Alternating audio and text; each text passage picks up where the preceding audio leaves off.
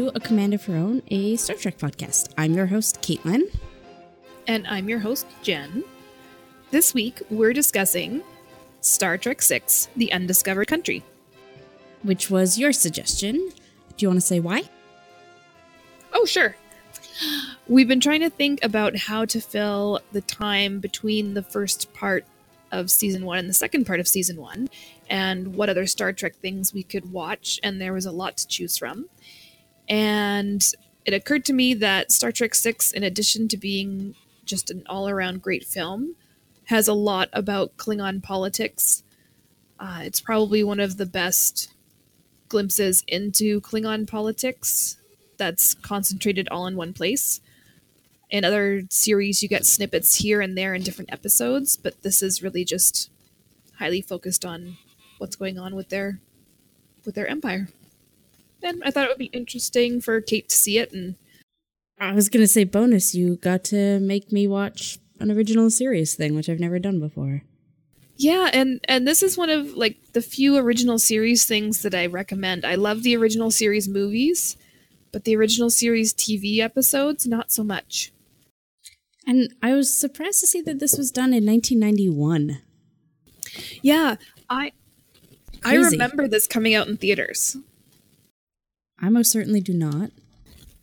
I didn't go see it, Mhm. but I knew people who saw it, and I think we saw it shortly afterwards, like maybe on a DVD release or a well, back then it could have been a VHS release too. I can't remember. Yeah, like Next Generation was already on the air. Yeah.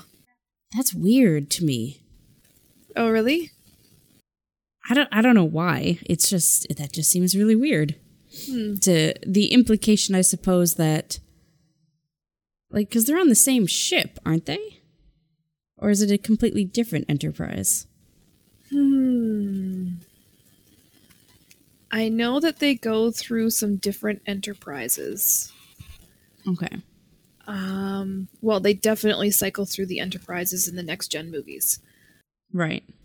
I can't remember. I'm pretty sure this is not the original, not the same ship from the TV series. They may have done a new Enterprise in the movies. I'm really bad guess- at remembering the ships and when they.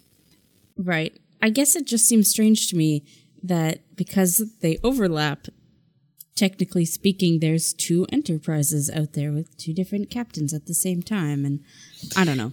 In our reality, anyways, not in their reality. I guess. I don't. I, sure. Because this still takes place like 200 years before the next generation. Really? 200? I think that's roughly the number, yeah. It might not be that Oh. long. I don't know. I'm- Interesting. Okay, well we should look into that further, but some other time. I didn't I didn't think that they were that far apart. Weird. All right, sorry. That's okay. They might not be quite that far apart because they do like have Spock on the next gen. And I know Vulcans are mm-hmm. long lived, but I don't know that they're that long lived. And Sarek is still alive and things like that. Right. Well, that's interesting. Yeah. So announcements. Yeah. Just to fill you guys in on what other things we'll be doing between now and when the next Discovery episode airs in January. Next week, we're going to go back and we're going to re record an episode on The Butcher's Knife Cares Not for the Lamb's Cry. That was the episode where we had some audio quality problems. And so we thought we would re record on that. And then I was just going to say that'll be fun because it will have a completely different perspective on it. Yeah, and I'll try and remember. Like, I know I really liked that one when I 1st watched it. It was the first episode where I kind of was more fully invested in the show. Mhm. So it'll be interesting going back to see how I react to it again. Yeah. Yep. And then after that, there's three weeks in December where we're going to take uh, a week to look at each of the Kelvin timeline uh, Star Trek movies. So Star Trek, Star Trek Into Darkness, and Star Trek Beyond. And we even have a guest uh, tentatively lined up to join us for some discussion on one of those. Mm-hmm, mm-hmm. Then we are taking a week off for Christmas. Yay, Christmas.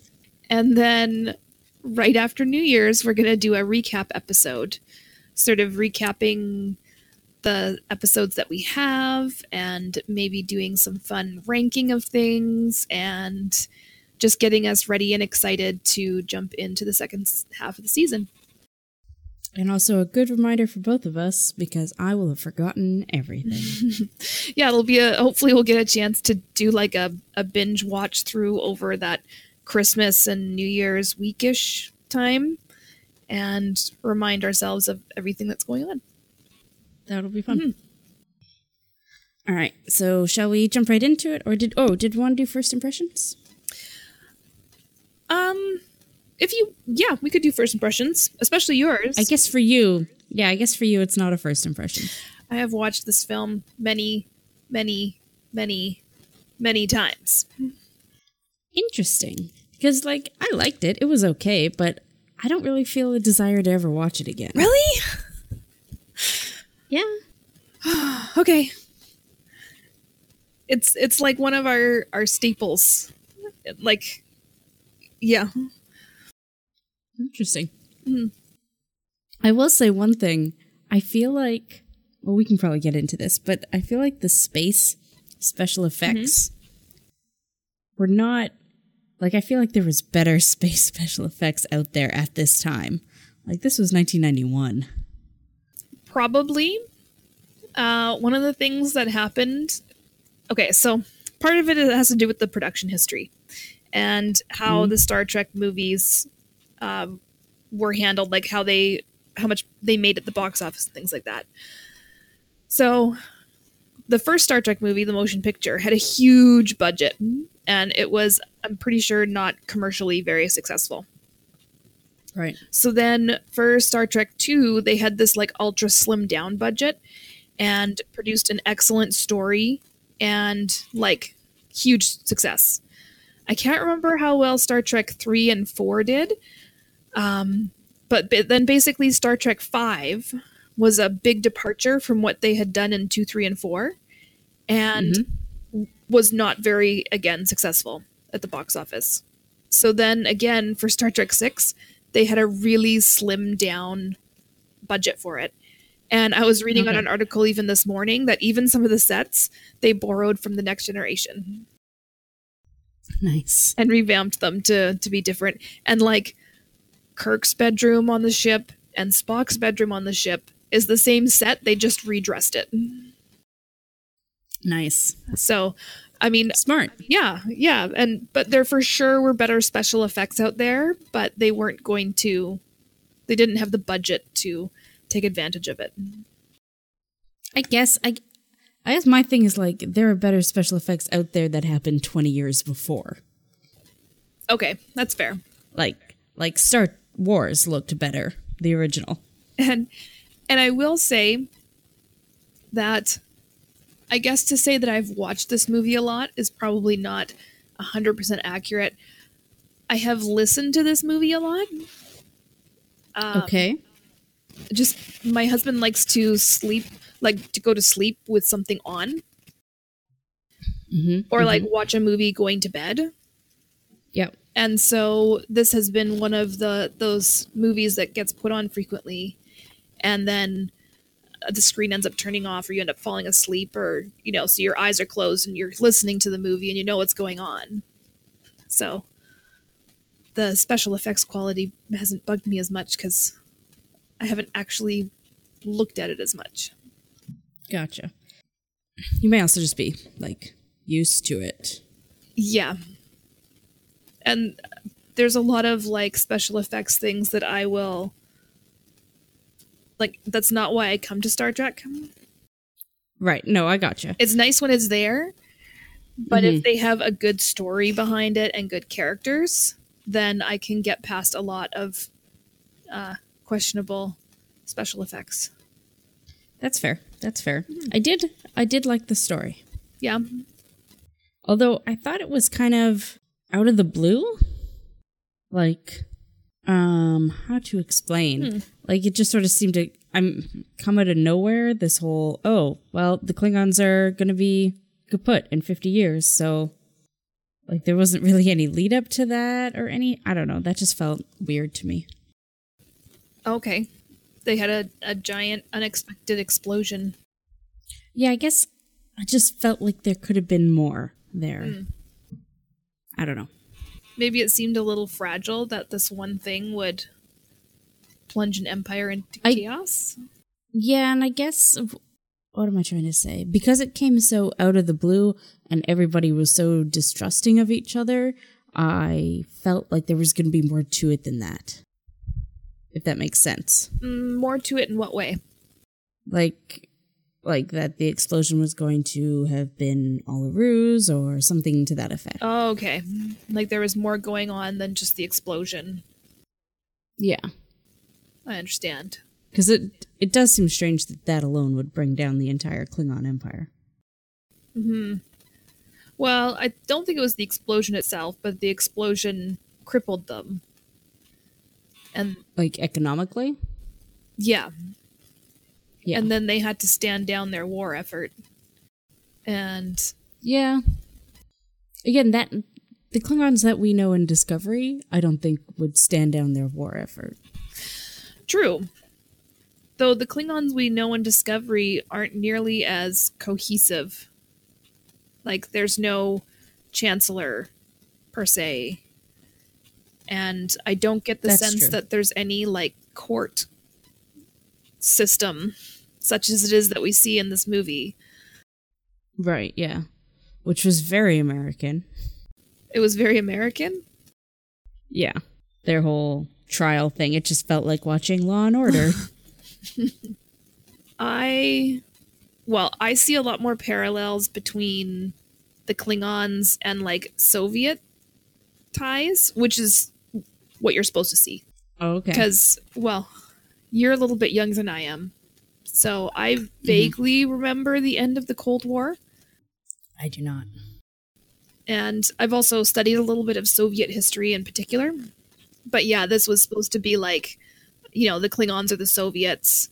Um, and then uh, Starfleet and the Federation is the Western world. And they're negotiating an end to this. So it, I could see where you wouldn't see it unless you had some familiarity with the with the background of the Cold War and the Soviets and Right.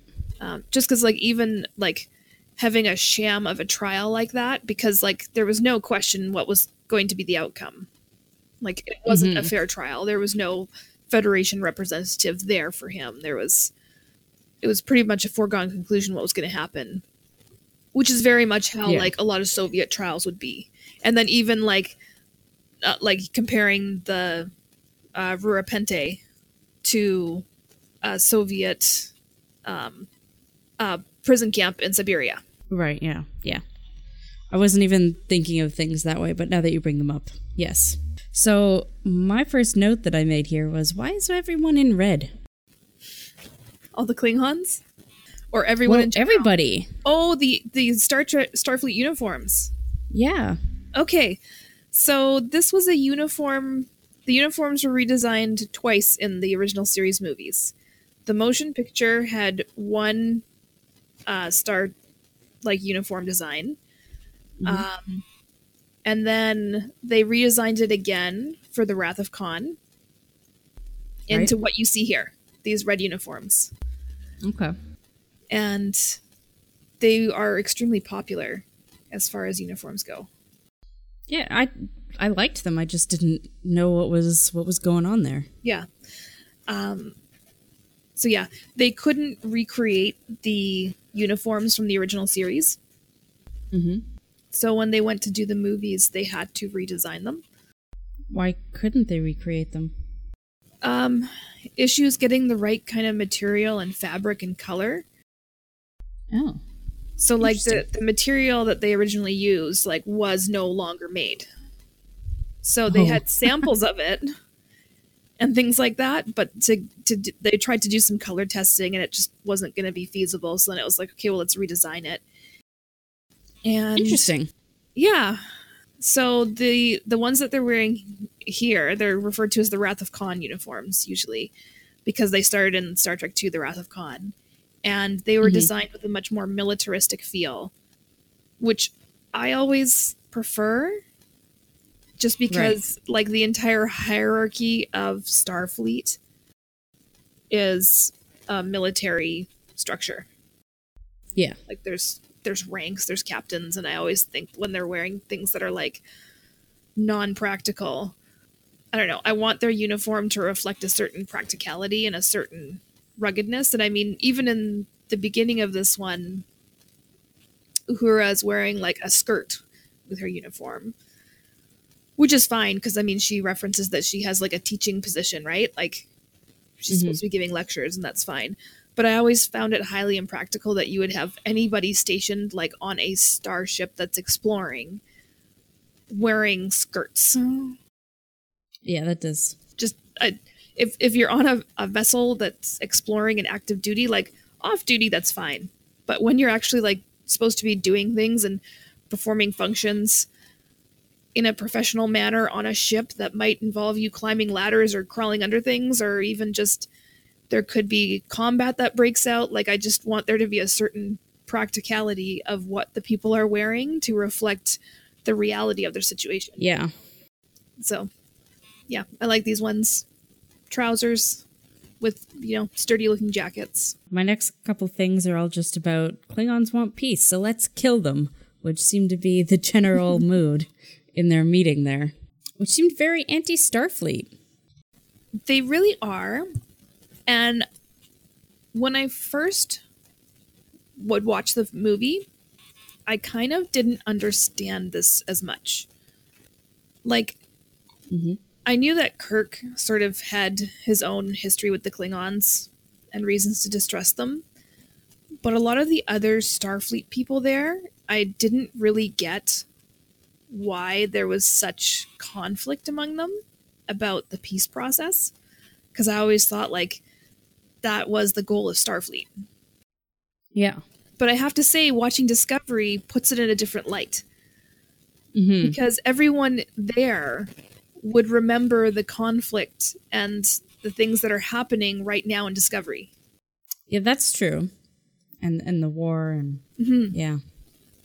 So that that gives a little more scope for me to be like, okay, well, I guess if you know you in your lifetime, the Klingons have basically provoked a war with you, and you know been very deceptive and like captured the admiral that was sent for you know potential like sent as a peaceful envoy and that those people betrayed her and captured her as a prisoner of war and Mhm. torture and all this other stuff i could see where it would be hard to suddenly be like oh and now they're in economic distress okay Yeah.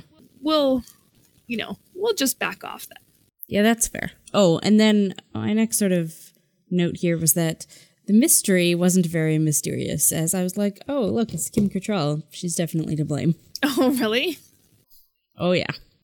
Just the, even the way when they were all going to go sit down to dinner, and she was like, we've got that ale. You should drink that. really I don't know. okay Oh, yeah. I was right away like, oh, it's her.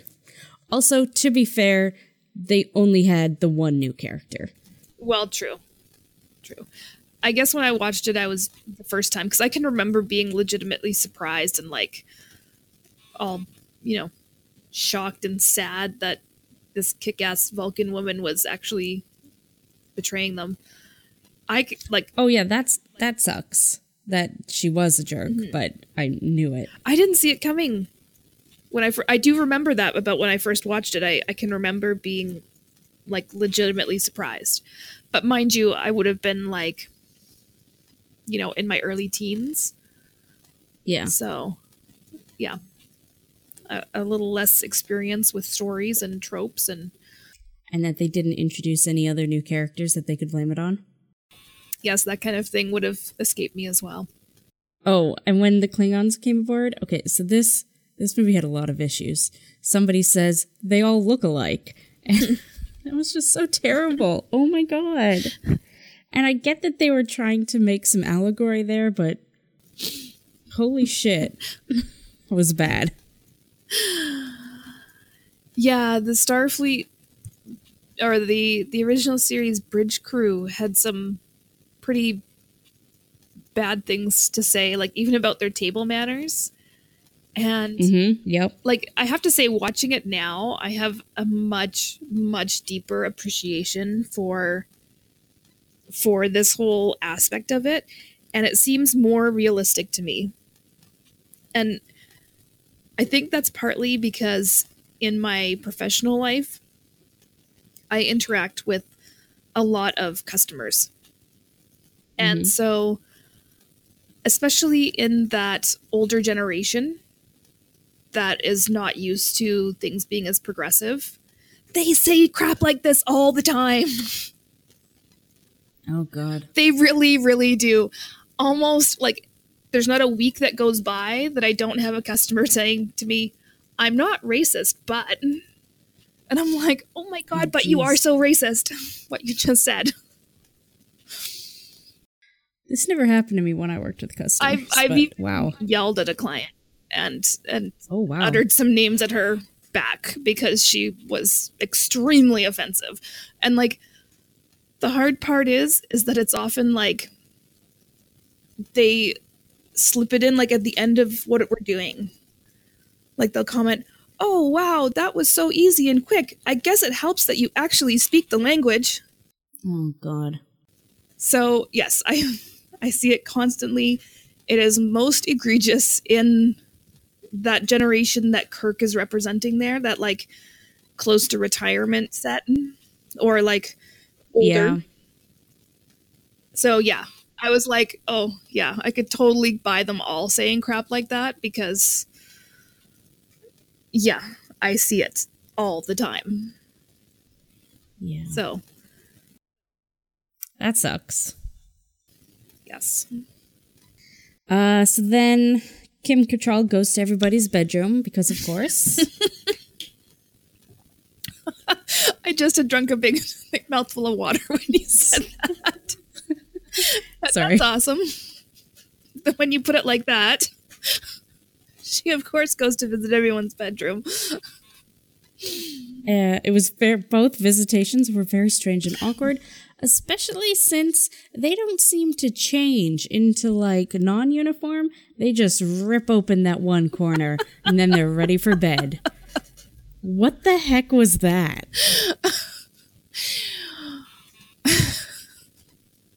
That that is a very good point. That they, uh, I think that they are supposed to have, like, he should have changed. he just didn't. He chose to sleep in his uniform. This happened. This happened multiple times. Somebody was lying in bed, fully in uniform. They just ripped open that one corner. That's how they got comfortable. that that removing like that ripping open that corner so that it hangs down that is like Mhm.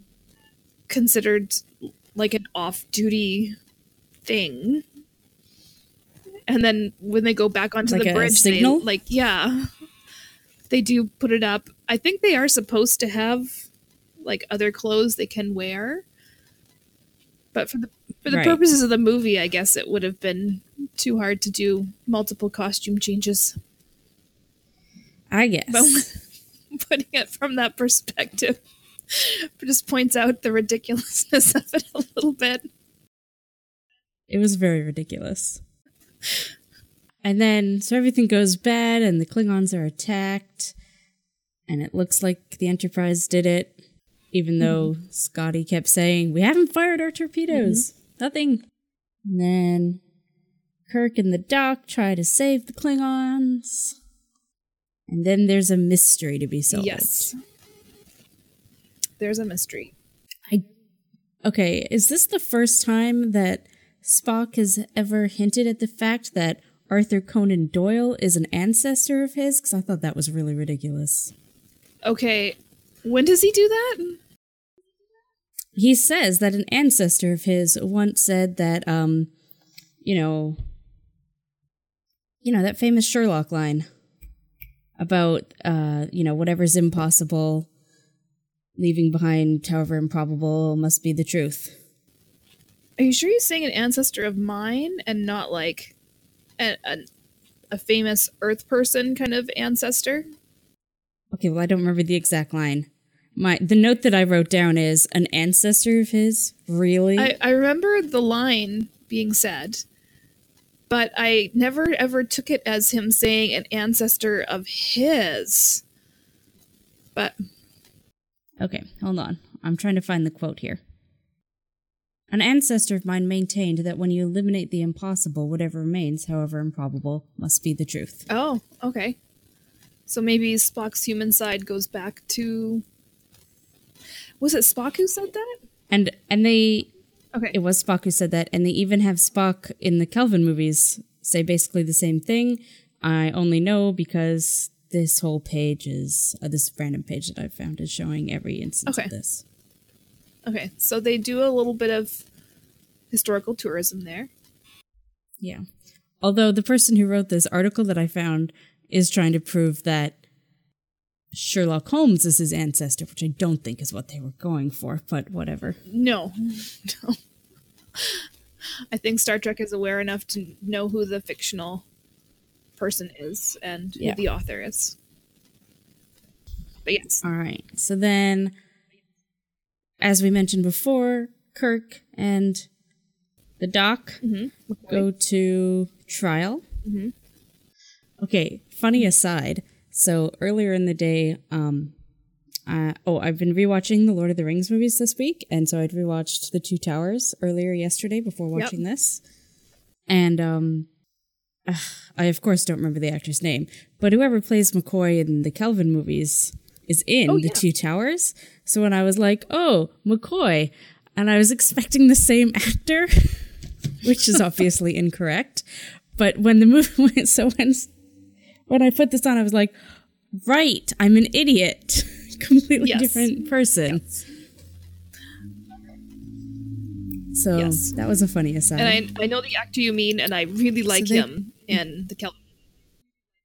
I do too. He was just in Thor. He was in Red. He I've seen him in real life. I can't life of me think of his name. Anyways, Oh, that's okay. Um, now, one of the little Easter eggs at the trial is that Michael Mm-hmm. Dorn is there. I don't know what that name means. Oh, Michael Dorn. Okay, um, Michael Dorn plays Worf. Okay, that's what I thought because the Yeah. voice sounded familiar.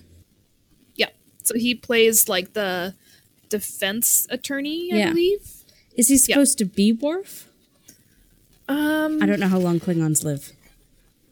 no, he's not supposed to be Worf, Okay. but I think it's left.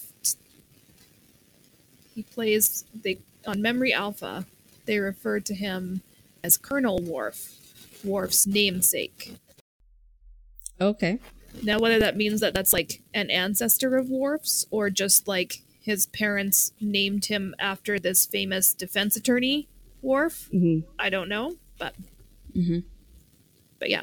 So Michael Dorn is in there, and we can talk about some of the other cameos and stuff later on because there's lots Okay. of big names in this movie.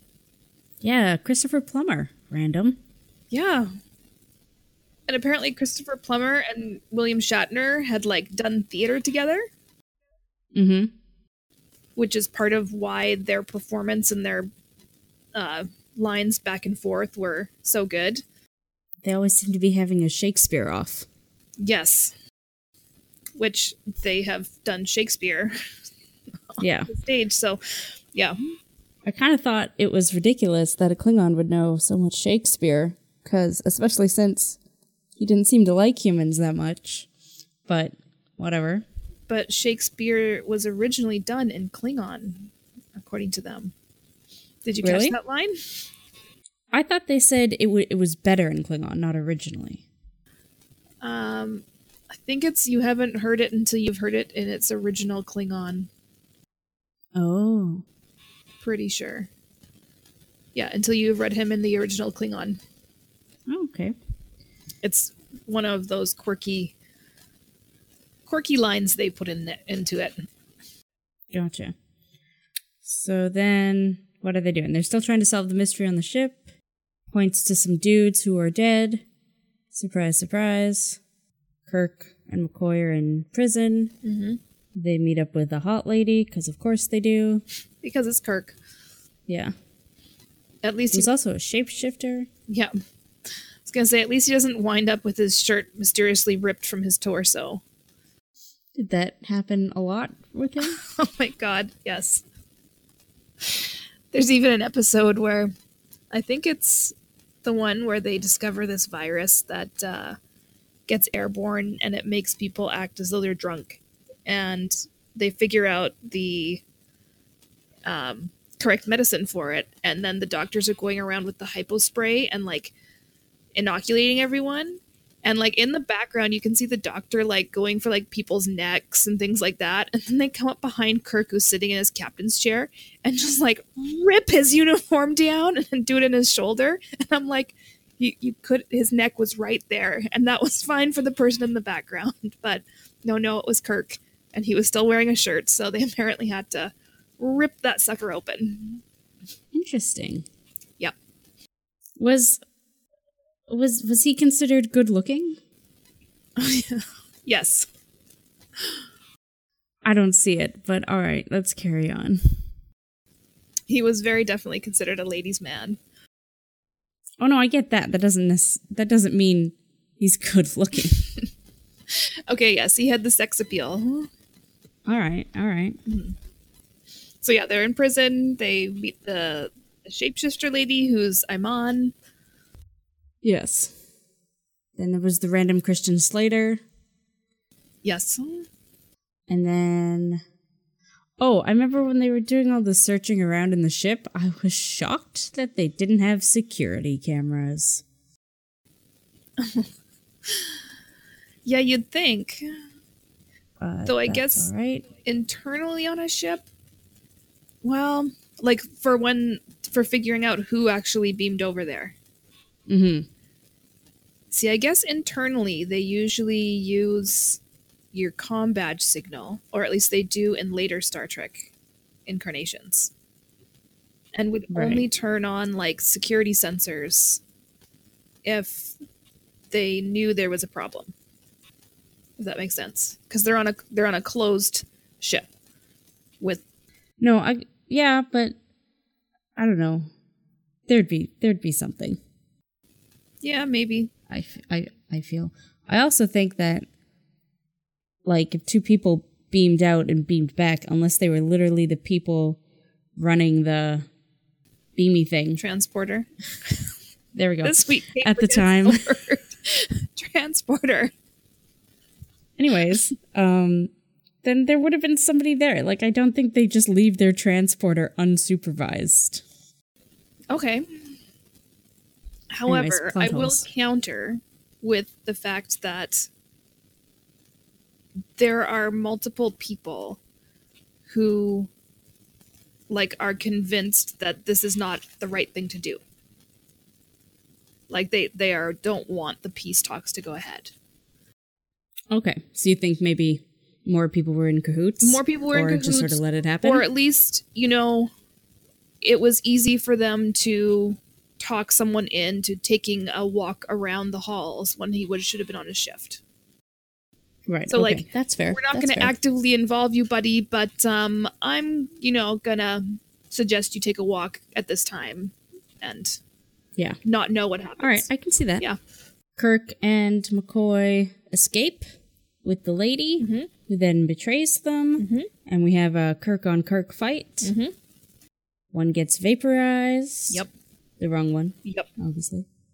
Kirk and the doctor get beamed out just before the Klingon was gonna tell Kirk who who the problem was. That was hilarious. Mm-hmm.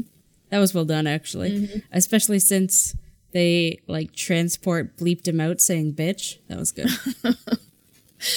Yeah, that was that was well timed. and what happens after that? Then they figure they gotta get to the rendezvous. They figure out who does it. Kirk has a very intense mind meld scene. Spock. Yep, Spock. Sorry. Yep. And you really get a hint of like the the potential darkness uh, of the Vulcans. The sorry, what? Well, like Spock's mind meld, like he forceful forcibly violates Valeris's mind Yeah, for the information. And Yeah. made me a little uncomfortable. Not gonna lie. yeah, yeah. Um, you get a sense of how dark, how potentially dark the Vulcans could be, hmm and why. It was a really well done scene, though. I liked how they Mhm. Were like spinning the camera around them, and they had both their voices going. I thought it was it was really well done. I liked it. Mm-hmm. Um, I was gonna say too. One thing that just jumped out of me when you were talking about them getting rescued. This comes mm-hmm. up, like Kirk and Spock seem to have this like code between them, like they know each other so well that they're mm-hmm. constantly like talking in code and know what the other person's saying without saying it. Because Kirk knows that Spock put a tracker on him and things like that. Yeah, and it happens again or it happened first in star trek 2 where they sort of have a code. And yeah it just makes it more funny this time when he beams kirk back up. Because in star trek 2 he's like took you long enough or like it's about the right time. And in this one it's like no you came too soon you couldn't have waited another Uh, minute? I actually, yeah, I actually liked most especially with Kirk and Spock, but well, uh, most especially with them because at the beginning, with um the the talks of making peace with the Klingon, how they were very much disagreeing and arguing with each other, but then they just got on the ship and everything was good, and it very much felt like a very long relationship that they'd had together, where they could have arguments and disagree, but then still you know have their still be on good terms with each other. Yeah, um, that's one of the things I like about the original series movies is you get that feeling coming up several times between Kirk and Spock. Most it's most noticeable, but also but you did get it with the whole crew. Like it everybody felt like they'd been working together for a very long time. And and disagreements come up and you know he can yell at Scotty and tell him you've only got this much time and you've got to get it done. And you know Scotty is not taking it personally. They still joke and and have a good time and yeah. Even like i even felt like you saw chekov be kind of sarcastic and sassy to his captain a couple times you know mm-hmm. Mm-hmm. Although I think Chekov was always kind of sarcastic and sassy. Oh, okay Um, like we don't get enough of him in the Kelvin timelines, sadly. hmm But even in the TV show, he was maybe not sassy to Kirk, but he was that junior officer who was gonna, you know, push push the envelope a little bit. right And uh, when he gets to the movies, he's of course promoted up in ranks, and Kirk can't really get him in trouble. So now he's finally more on even footing, and he can have more of that banter, which is fun. I did think the scene, um, I don't know why I thought this, but the scene where Uraha has to speak Klingon and was incompetent at it, I don't know. I felt like that, that just felt like, isn't, I felt like she knows Klingon. Maybe because she does in the Kelvin timeline, but I don't know. That just felt like it was stupid and just played for laughs. Yeah, I think it definitely was in there for laughs. And I didn't I don't read her as incompetent at it because they get away with it. You're right. She's good at speaking it, but like they had to on the spot translate mm-hmm. everything. Because they would know what the translator sounds like. Yeah, I guess I just assumed she would know Klingon. Mm, yeah. I definitely do think that the Kelvin movies do a better job of giving giving Uhura more. Um, more knowledge. Right. She's not just sitting there basically, you know, being the operator, plugging the lines in and out, Right. which she kind of was relegated to in the 60s. I think even when they did Enterprise, they had a female uh, comms officer, and she was Mhm. portrayed as being incredibly good at like uh, figuring out languages and like working them out, and um, in- incredibly gifted that way. And you got to see, Yeah, I guess that's how I was picturing Uraha. yeah, yeah. Uh, but that was not quite what they did for her in the 60s because it was the 60s. So, uh, thinking about it, I didn't get a chance to to watch with this in mind yet. But I don't even think Star Trek Six passes the Bechdel test. No, Yeah, definitely not. because the like it's only got like two women in it. Three Oh, speaking three women speaking roles. women, three named female characters, Yeah. and they The shapeshifter on, on in the prison, Uraha, and okay. No, I guess then there's four because there's Azetbur, the. Uh, oh, you're right, right, yeah. right, yeah, yeah, yeah. the but they never lady. talk to each other, Yeah, no, they don't. and I mean it's never in the plot for them to talk to each other. But Well, um, I don't know what Kim Cattrall's character name was, but she could have very easily spoken to Uraha. Valeris, They, they're Yeah. Valeris. Okay. Yeah. Um, they were sitting right next to each other most of the movie, basically. yeah. But Uhura doesn't get much to do at all in this movie, and that was one of her main complaints about her role in the TV show as well. Yeah. um, thankfully she was convinced to stay on and and do the part so then they solve the mystery and they save the day. Yep. oh and then there's another cameo um, well a couple of the admirals actually i can't remember their names um, but the the guys involved in the conspiracy uh, one is played by rene auberjonois who goes on to play odo and also does voices in the little mermaid movie and the other one i forgot Do you, do you want me to tell you that I have no idea who Odo is? odo is the shapeshifter security chief in star trek deep space nine Okay. I don't even know what you're talking about, so carry on. Okay. And then the other one um, is there we go. It's Fleet Admiral Cartwright, and he's played by Brock Peters, who eventually plays Captain Sisko's father. And he's done a lot of other movies as well, actually. So, other little Star Trek Easter eggs. Okay, cool, cool. And then at the end, um, Kirk said the worst thing ever to Spock, which was something along the lines of, We're all just human. Yeah, and Spock responds back that he takes offense to that. Well, if you put this in like the allegory situation here and think of like a white person talking to a black person and saying we're all white, I'm pretty sure that black person would have Oh, I him in know. the face. So, like, this is the worst thing ever. Yep. And I wish they hadn't had that in the movie. Well, the article I was reading this morning about it, to sort of give me a bit of an mm-hmm. overview, was it brought up the thing that, you know, at the dinner scene at the beginning, Azetbur points out that, like, the Federation is like a Homo sapiens only club, and, you know, it's that idea that the Federation is really um, erases other cultures and is very colonial. That's the word I'm looking for Yeah. has like all these colonial Yeah. things. And then the movie kind of drops it in favor of like the action and letting our heroes be heroes. Hmm And so that is a bit of a weakness on part the part of the movie. That it's it's sort of takes this teeny tiniest little critical glance at Starfleet and then rather than explore Mhm. that or even well, they don't have the space to resolve it in a movie, but they can't leave you with a bad Yeah. taste for Starfleet.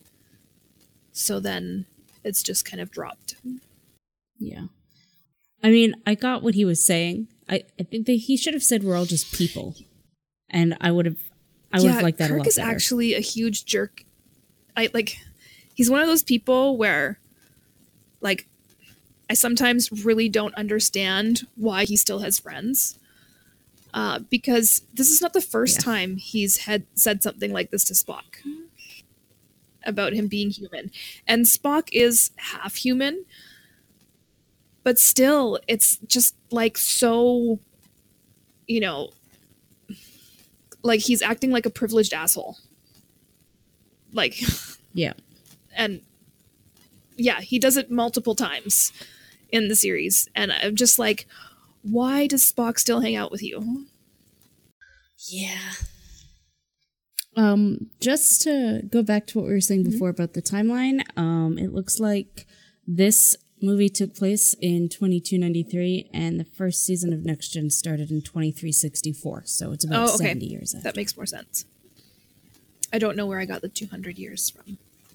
But that at least does make more sense because then when we do see the overlaps, it's a little more Yeah. feasible. So yeah, that bit really pissed me off, but whatever. Mm-hmm. That's all that I wrote down about the Yeah, movie. the only other thing I was going to think bring up was more onto like the well, I want to talk about the fact that there are like very few women in, the movie, and like Uhura doesn't do much. Um, then you have two uh, villains, and then well, two villains, three villains.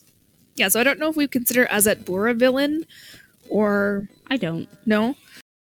No, she wasn't really in. She just. Words, sorry. That's okay.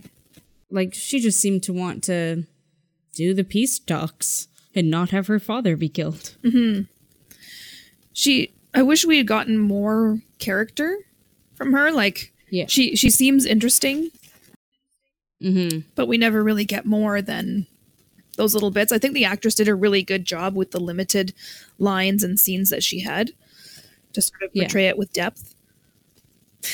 Um, I thought that all of the actors, uh, Uhura, for Valeris, and Iman, I think they all did a superb job. It just would have been nice if there was more, even more representation. Yeah, if they were given more to do. Mhm.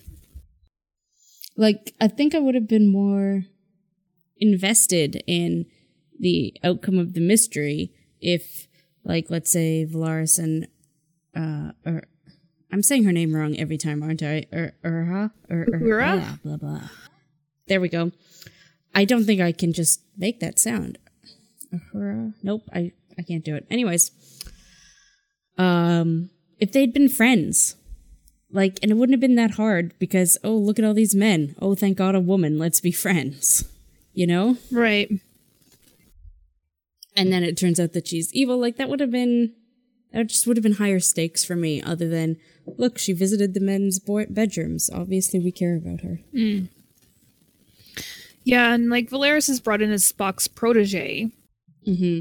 and I get that they haven't been like the other thing that's kind of confusing is that they establish that all these people are doing other things and then they reunite the crew for this one like gesture which pisses Kirk, Kirk off because this kind of wasn't what he would have chosen as his final voyage Mm-hmm. and um yeah it does kind of make it so that valeris isn't very well integrated and kind of obvious as the Not only, like, whether or not she's obvious, like, whatever, but I, I still didn't even care, like, about her point of view or anything. Hmm. Where I think with minimal effort, you could have cared about her point of view. okay But yeah, they didn't really give us any reason to like her. So, or any reason to care about her at all. the connection with spock wasn't enough for you Well, it was just kind of a throw off. Like, here's this super smart. I just went through a whole bunch of alien words and did not come to the right one. vulcan there we go. Um, here's the super smart Vulcan. Oh, Spock, you must be so proud. Even though I'm sure he had nothing to do with it whatsoever. Done and done. well she's supposed to be his like protege Yeah, but what does that even mean? well like a junior officer that he is mentoring But has he been mentoring her? Or we're supposed to think He's that just like, this is my new pupil. no i think we're supposed to think that I, I mean, from what we know from the other movies, in Star Trek 2, Spock is training new officers. That's part of what he does is he's a captain, but he is running simulations with cadets. So I assume that he either works with, you know, Starfleet Academy or is like a somebody whose job it is to train officers up kind of idea. That's my sense of it anyways from the bits we see in the movies. All right. And in one of the other movies, we do see that he sort of has another protege officer that he is directly Are they trying to mentor. evil? Hmm? Are they also evil? No, they are not evil. All right, just Yep. checking. It's a good thing to, to check in on. Because that would give me a complex. I don't know if it would give Spock a complex. And then, how did you like the Klingon design? Not at all. This made me like the one in Discovery even Really? more. Mm-hmm. This is This was literally like, here are some people, let's glue this prosthetic into the middle of their forehead and move on. now you know that in the original series TV show, Mm-hmm. the Klingons did not have any prosthetic face parts. They just looked like people, Um, like humans. they had bushier hair, I believe, and like um, bushier eyebrows, and were dark skinned. Whether that was always by choosing dark skinned actors or whether that was by employing makeup, um, I can't say definitively, but that was it. Either way, kind of problematic. Yep. So, but then in the next generation, they came out with a redesigned Klingon with the forehead ridges that we know in Love and Worf and longer Mhm. hair. And so then this was seen as like a. Actually, I think they first redesigned the Klingons earlier as well, because I think there's Klingons in the motion picture. And they have similar aes- aesthetics and as as these Klingons. And then they just upped the ante for Klingons in the next generation. So Well, I like in Discovery how they look like aliens. Well, more so. yeah, I'm not See, Mm. I don't mind them looking alien. I just Mhm. find that they're well, now it's gonna sound bad, but I find they're almost too alien for me in Discovery. They've All right. mm. I don't know. Anyway, it's probably just me being nostalgic and being all, oh, these aren't the Klingons I know and love. Yeah, maybe. I don't. I don't have that problem. I obviously I like it. Did you like the design of Azetbur? Her costume design and everything? You know, I don't remember it that well. Okay. Like, I don't remember her costume at all. Really. She had so, like a headpiece.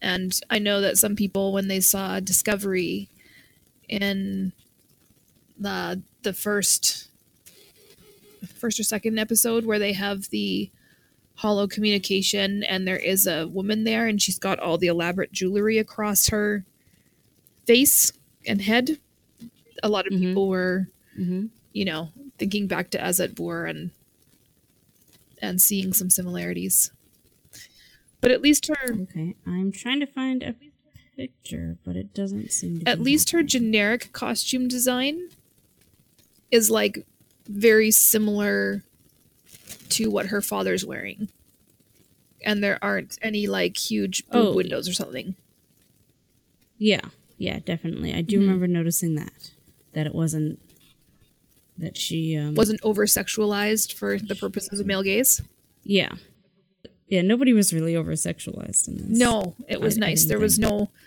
um you know they didn't have Valeris change into like off-duty clothing and be walking around or anything like that Mm-hmm.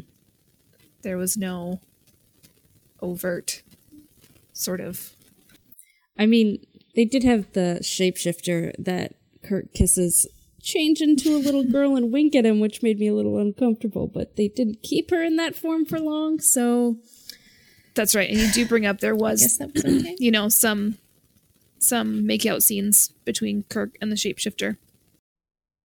they weren't they weren't that interesting of a makeout scene. I suppose they were at the time. Other than McCoy being like, "Why does this always happen?" At the time, I think Iman was a bigger deal Really? because she was now a model turned actress. I don't know. It was 1991. It wasn't like the 60s still. Well, eh, I don't know. Um, I'd definitely seen worse in movies, or not worse, but like more sexualized in movies in 1991. oh, that's true. I just meant it was like a bigger deal because Shatner got to make out with Iman, Oh, okay. and she was like considered very like hot and sexy herself. I don't think her costume Okay, design gotcha. was, you know, th- th- they didn't make her scantily clad in Siberia, which I'm glad about. no. Yes, that was nice of them. Yeah, yeah, yeah. They It's didn't make her like just dress appreciate that. skimpily and have some like lame excuse as to like her metabolism works differently, and so she can be uncovered, or they, you know, they didn't do that, which they could have. Mm-hmm. But now I feel like I want to show you some of like the other shows where they have both like some really bad examples of stuff like that. I mean, you don't have to. Well, we're gonna have a hiatus again. That's true. We're gonna have a long time until season two Yep. of Discovery. Mm-hmm. Sadness. So Mm-hmm. I think that was all we had on our notes. Yeah. Overall impression. Yeah. You said you I mean, it was a good movie. I don't think I'd ever watch it again, but I liked it. okay. Okay, that's fair. I know I will watch it again and again and again and again and again, and I will look forward to when my kids get old enough to watching it. And actually, you know, relatively speaking, there's way tamer stuff in this than there is in Discovery. So That's very true. Yes. they may watch this before they watch Star Trek Discovery, which is fine. And yeah, Uh, did we have any comments, emails, or anything? I don't think we have any current comments except for people who were excited to know that we were still going to be talking about Star Trek and Star Trek 6 in particular. Mhm. Because, like I said, it is like widely thought of as one of the best Star Trek movies, if not the best Star Trek movie. Oh. I did. I I just didn't know that. Oh, okay. Well, I mean, Although there is a part of me that's like, so it's only downhill from here. I know. huh? I was realizing that today. I was like, Maybe we could have. hmm. Well, I mean, you've seen the Kelvin movies. Yes. Mm-hmm. Yes. As for other movies that I might make you watch, First Contact is probably the best next generation movie. Okay. Might make you watch Star Trek 4 just because I love it so much. Is that the one with the whales? Yes. Yeah. Okay. See, I just know that because of general pop culture knowledge, not anything to do with Star Trek. Yeah. And Star Trek 4 has a lot of funny lines in it. Okay. So there's there's a lot of humor in it. It's a much more lighthearted uh, film, even though the stakes are kind of dire. okay. Yeah, I could get behind watching that. I, Yeah, and I've- it's got I've more. heard so much about it. You know. Yeah, it's got more moments for the the other bridge crew. Like it's not so much of like Kirk must save the day. They they all get little things to do, and Oh, there's there's humor. So, but yeah, like I've I've been giving this some thought since uh, pop culturally deprived decided to make Matthew watch Doctor Who.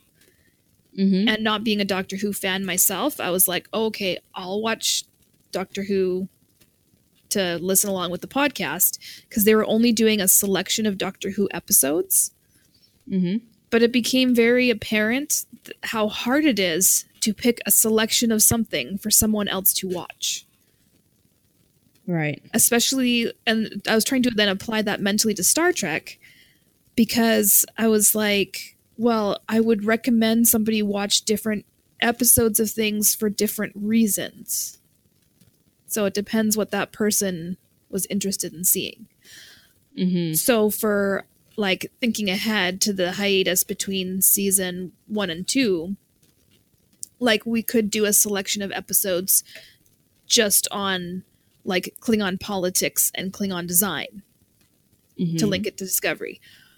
There would be a wholly different selection of episodes if we wanted to look at, you know, Vulcan culture and Spock, Right, yeah. you know, like, or if we wanted to look at things that focus more on war and Starfleet, completely different episode selection, right? Mm-hmm.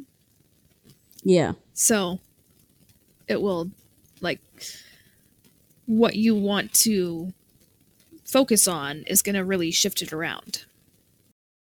I like how you started this conversation with what should I make you watch and then what do you want to focus on? Well, I'm really tempted to make you watch a selection of episodes that focus on the Klingon character design, just so you can Mhm. see how bad it was in the original series. well, that'll be fun for me. And well, so I'm thinking in particular, there's like, there's a few original series episodes that have Klingons, and just picking one of those, and then I don't even know, like, because you're more or less familiar with what Worf looks like. Mhm. But then there are there's an episode of Deep Space Nine where the subject of what the Klingons looked like cam- comes up. And then I think there's a two-parter in Star Trek Enterprise that deals directly with why the Klingons changed. See, I don't like that. Like just we get it. Better prosthetics, money, etc. Don't I I don't like when they try to explain that type of thing in world. It never works. It's funny though, and I think it, they did it rather well. All right. well, It's tempting. I don't know. I'm putting it out there. If any of our listeners have any ideas um, on whether that's a good or bad idea or other things that Cait should have to watch, then send us your feedback on Twitter or on email. Our Twitter please is Please tell us how Jenn should torture. Yeah torture. That's what she's saying. Uh huh. um, you can send us an email at a command of her own at gmail.com, or you can send us a Twitter message. We are at command of her own on Twitter. All right. Um. So yes, let us know what Caitlin should watch. I'd be interested in giving Deep Space Nine a try, actually. Um, just because I never really gave it a try as a kid when it was on. Okay. See if I like it as an adult. Mm-hmm. Yeah, like it's my favorite, so it's the hardest one for me to, I think, approach and figure out the essential episodes for. The other thought I had for next hiatus between season one and season two was somebody on Mhm. Twitter had suggested that we look at the pilot episodes for each of the franchises. Okay, that'd be fun. Yeah, so I thought we could do that. Um, take a look at each of the pilots, and then we could like vote on which next episode to do and go through them sequentially. Wait, what? So we'll have watched the pilot of all of them, and then we can decide. Oh, okay, okay. which- Afterwards. Yeah. Sorry, I thought you were saying vote on which episode, but go through them sequentially, and I was like, that's two separate things. I'm confused. yeah, so, like, would we go back to do like the second episode of the original series, or Next Generation, or Voyager, or Deep Space Nine, or Enterprise, like, and see? Oh, one thing I was going to say about this movie, and you can tell me if maybe this is just a TV show thing, Mm-hmm. Is that there wasn't too much of that stereotypical Kirk acting. Like, near the end, I thought he had a rather dramatic pause that didn't really need to be there. But other than that, it, he was fine. I think you see it way more in the TV in the TV show. Yeah, that's what I was going to guess. like TV show Kirk. I don't know if he's mm-hmm. trying to have the same sort of self-referential wink going on, but it doesn't come across that way. He comes across as like very dramatic. Mm. Yeah, okay. Because I remember I didn't even notice it at all. I'd forgotten about it until the end, and I was like, oh yeah, I didn't notice anything Yeah. bad or like laughable, I suppose, about his acting. Mm-hmm. Yeah, his sort of characteristic like speeches where he leads up to things with big pauses, I think definitely happens much more when he's on the TV show being the captain and explaining things. All right. So I just wanted to mention that. Yeah. I was going to say too, if any of our listeners think that Cait should make Jenn watch something in the hiatus, you can send your ideas in for that too. It wouldn't be Star Trek though. True. Oh, like, cause I mean, I'm okay with that. I don't know if you are or if our listeners are. Also, what would I make you watch? Mm-hmm. Oh God, I don't.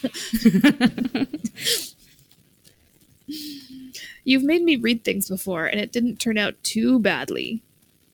I I tailor my book recommendations though. You- like I think you will like this. You did, though. I still haven't finished some of the series you made me start. You're welcome. To be fair, neither have I. I have a bunch of series on the go. like the past ten years of my life. Okay. Do you have any recommendations this week?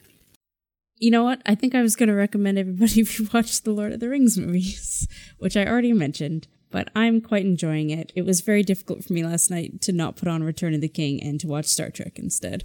Okay. The those are Christmas movies. They do feel Christmassy. Yeah, that's. They do. I guess because they came out in December. Yeah. It's like my husband always equates Galaxy Quest with Christmas because we've been talking about Christmas movies. And I never saw it when it came out, but apparently it also came out in December. Mhm. And I was like, We should watch that. I've never seen it. We could do that. You've never seen ep- Galaxy Quest? I've never seen not like on purpose or anything. It's just never. I've just. It just never happened. So we should do that for an episode. oh, we totally have to do that Yeah. for an episode. Yeah. Oh, I just don't know if we're going to fit it in on this hiatus or. Oh no no, we can do it. We can do it on the next. We have so much Okay. time in between season one. And we, we two. do. We will have lots of time on the next one, so we got to save some stuff. I was also thinking it might be interesting to track down some of the Orville for our next hiatus as well. I don't want to watch the Orville and then like accidentally like it better than Discovery. like this is a worry that I have. I, I am pretty sure that I personally will not like it better than Discovery, but I could see that being a, a valid concern. Yeah, I haven't I haven't looked into it at all. I've just heard a lot of people saying this one's better. We don't need to watch Discovery, and I've been like, well, maybe I just won't you- then. I feel like they're to- well. Anyways, I haven't actually watched any of the Orville, so I shouldn't Yeah. talk more about what I don't know. Do you have a recommendation? Oh, hmm. Hmm. I don't think I do have a recommendation. I mean, you kind of this week. recommended Galaxy Quest. Well, yeah. Okay, there we go. I recommend Galaxy Quest. And I Um, did not know you hadn't seen it, Yeah. so Again, I always meant to. It just it just never happened. Hmm. Uh, I was gonna say, did you you didn't put it in the notes here, but did you want to do a fortune? I didn't do a fortune cookie last night. Oh. I apologize. I was actually thinking too of changing up the way we do the fortune cookies. Okay. Because right now we read the fortune Mm-hmm. and then we decide who it fits best. Mm-hmm. And I thought it might be more funny if we pick whose fortune cookie it is beforehand Mm-hmm. and then try and make the fortune cookie fit. Okay. Or just laugh at how hilariously inappropriate it is. Okay. I don't know. I can think about it. I just googled a fortune. Pick a character. Oh. Okay. Oh, pick a character. Hmm. Yeah, you. Let's do this fortune for Dr. Culber because I want to see more of him. Or okay, I guess. I guess I should pick a character in Star Trek Six. Uh. Okay. Well, actually, it's actually it's actually kind of perfect because the first one on this list here is "Love is for the lucky and the brave."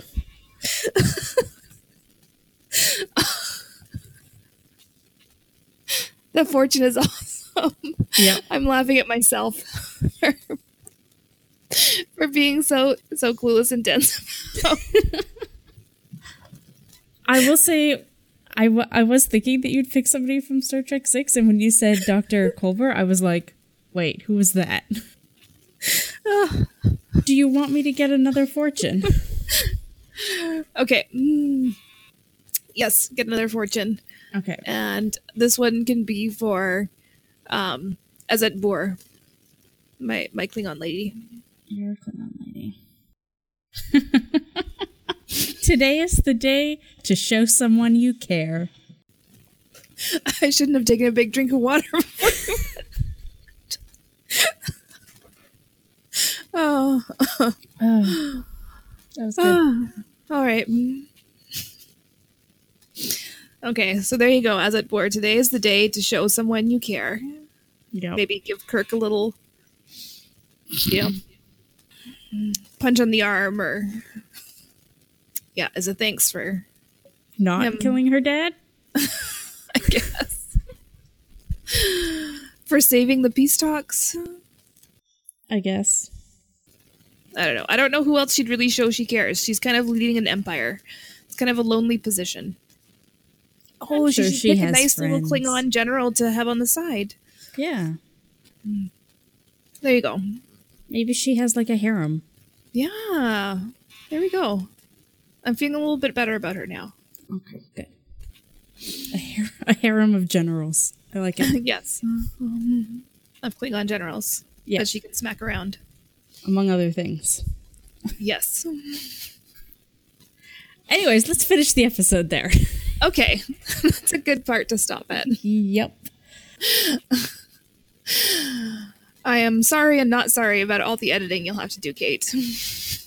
This is not the worst one, so it's fine. Okay. Oh, and I'm leaving in both fortune cookies. Don't worry. Oh, good. I was worried there for a moment. Yeah. you might take out an opportunity to make Jenn look like an idiot. But so, thank you for listening. If you have any questions or comments you would like to share, you can contact us at a command of her own at gmail.com or at command of her own on Twitter. Please don't forget to rate and review us on Apple Podcasts so other people can find and listen. And I've been Jenn. Uh, I've been Caitlin. We're signing off at the end now. That's new. Yeah, I just spontaneously threw it in there. Gotcha. Uh, And this has been Star. Nope. See you all next week. Bye. Bye.